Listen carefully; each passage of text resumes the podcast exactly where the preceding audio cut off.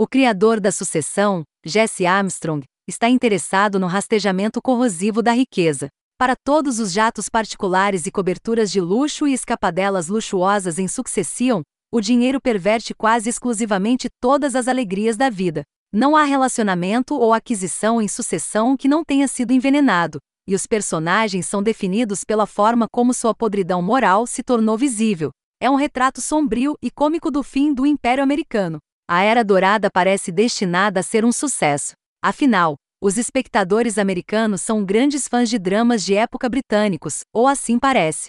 The Tudors, Downton Abbey, Bridgerton e The Crown são apenas algumas das séries que encontraram sucesso desenfreado com foco em histórias que nos transportam para o passado. E a HBO agora está explorando essas sensibilidades com o tão esperado The Gilde Age, que estreia em 24 de janeiro. Mas, diferentemente desses outros dramas de televisão, desta vez os Estados Unidos estão na frente no centro do drama. Do criador de Downton Abbey, Julian Felovis, The Gilde Age é um vislumbre da alta sociedade de Nova York antes da virada do século XX. É cheio de drama, sombrio às vezes, e muito bom se eu mesmo disser. Ao contrário de muitos outros dramas históricos focados na elite, esta história não se concentra apenas na nobreza branca. Concomitante ao arco de pessoas ricas fazendo coisas de pessoas ricas, está a história por excelência de Nova York. Pessoas apenas tentando chegar ao topo. Mesmo em Downton Abbey, sua própria série de fim de império, Felovis abordou a riqueza com mais otimismo,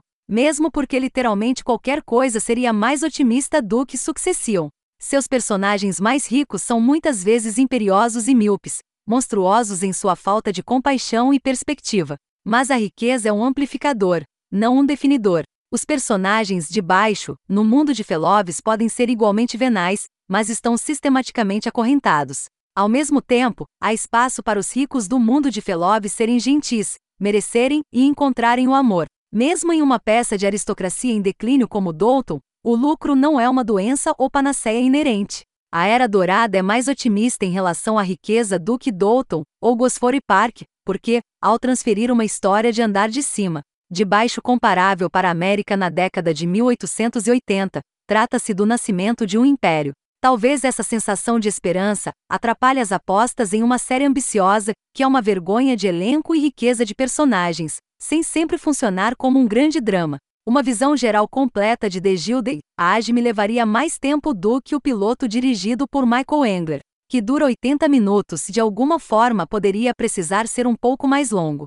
Quando somos apresentados pela primeira vez a personagem principal Marianne Brooke, Louisa Jacobson, filha de Meryl Streep, ela está se recuperando de um evento que mudou sua vida.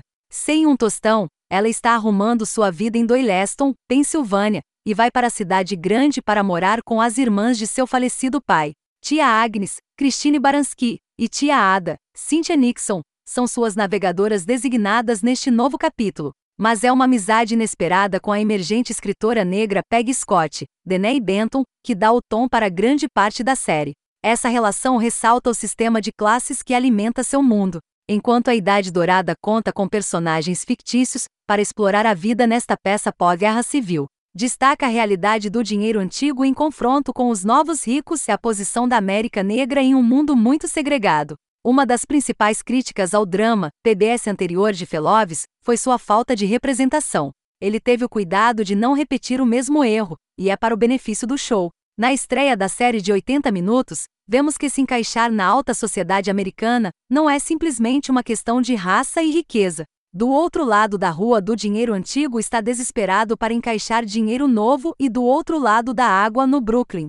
Está um enclave de abastados negros americanos que possuem suas próprias casas, estabeleceram negócios e não desejam viver uma existência de segunda classe em Manhattan. A história é centrada na 61 Street East de 5 TH Avenue. De um lado da estrada, Marianne, Luisa Jacobson, sem um tostão, de luto pela morte de seu pai, vai morar com suas tias Agnes, Christine Baranski e Ada. Cynthia Nixon, acompanhadas pela nova conhecida Peg, Deney Benton, uma aspirante a escritora que não quer voltar para o enclave negro de classe alta de seus pais no Brooklyn. Mudando-se para uma nova mansão espalhafatosa do outro lado estão os Russells, o magnata das ferrovias George, Morgan Sector, e a esposa Berta, Kerry Cohn, junto com a filha Gladys, Thaisa Farmiga, e o recém-formado em Harvard Leury, Harry Richardson. A quantidade de intrigas, traições, tramas e fofocas que acontecem na East 61 Street Street e na 5TH Avenue é abundante, assim como os personagens. Os recém-chegados ao bloco George e Berta Russell, Morgan Sector e Kerry Con podem ser creditados por muito disso. Mas mesmo com suas várias subtramas, nunca me senti sobrecarregada. De Gil de Diage é bem lançado e bem escrito. Baranski entrega brilhantemente as frases de efeito, Nixon traz o espírito empático e Jacobson e Benton trazem o charme que vem ao encontrar o caminho na vida e no amor. Embora eu nunca perdoe a HBO por cancelar How to Make It in America depois de apenas duas temporadas.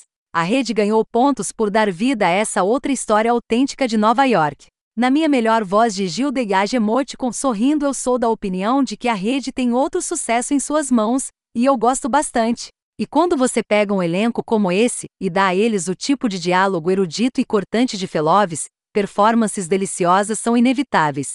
No início, as personagens femininas e performances estão muito à frente dos homens, que formam um borrão tão indistinguível que quando Lane aparece quase como um proto-coronel Sanders, eu aprovo a audácia. Com, com olhos frios e calculistas e uma língua afiada, é o destaque imediato com Baranski, interpretando o equivalente aristocrático americano da condessa viúva de Meg Smith, sua única competição pelo diálogo suculento de Feloves. Esses personagens estão sendo mantidos em lados opostos da 61 Street Street por enquanto, mas eventualmente suas interações produzirão fogos de artifício. Na melhor das hipóteses, Dalton Abbey era uma novela inteligente e polida da mais alta ordem, e, até agora, De Gil poderia usar mais dessa novela. Sim, Dalton Abbey tinha muita arrumação de mesa para fazer também, mas Lady Mary fez sexo com o pobre Sr. Pamuk, até a morte no terceiro episódio. A Idade Dourada seria bem servida por um pouco mais dessa ousadia, embora enquanto as palavras de Feloves estiverem emergindo da boca desse grupo, eu esteja preparado para ser paciente.